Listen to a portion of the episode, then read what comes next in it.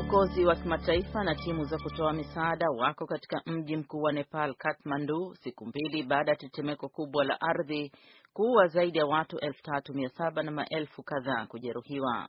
Utafutaji unaendelea kwa kuchimba kwenye vifusi kujaribu kupata walionusurika.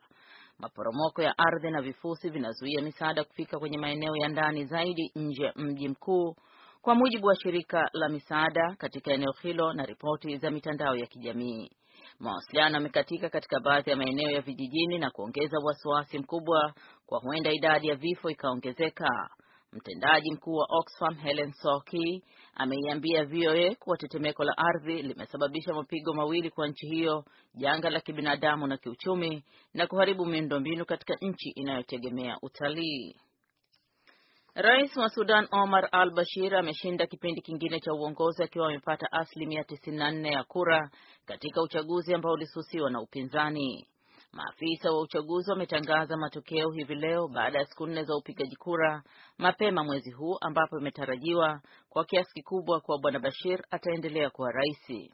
Bwana Bashir amekuwa madarakani tangu mwaka 1989.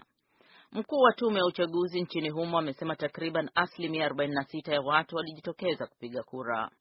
Umoja wa Ulaya, Marekani, Uingereza na Norway wote wamekosoa uchaguzi wakisema ukosefu wa ahadi ya kuwepo kwa mjadala wa kitaifa kumeiacha Sudan bila utaratibu wa kisiasa unaowajumuisha wote.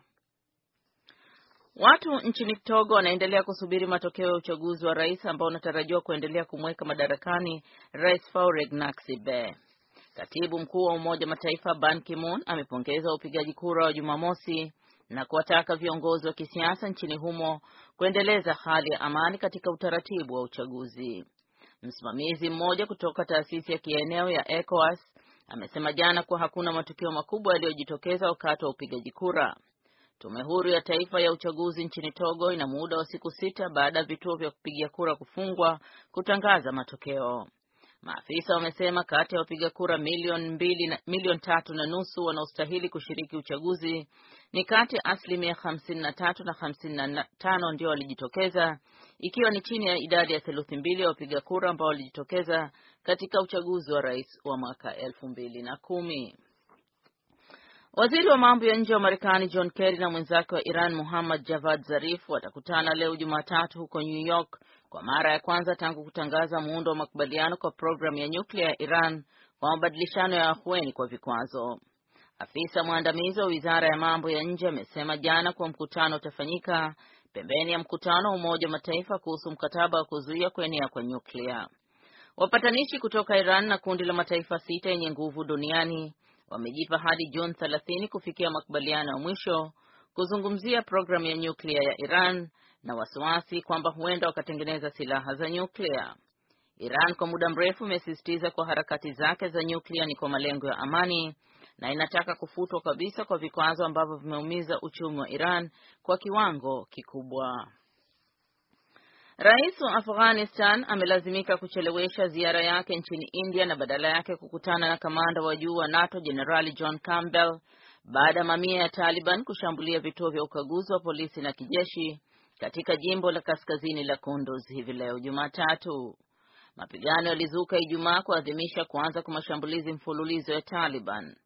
Kundi la wanamgambo linadai kupata nguvu katika mji mkuu wa jimbo na msemaji wake Zaibula Mujahid ameandika kwenye mtandao wa Twitter hivi leo kwa ameingia kirahisi huko Kunduz.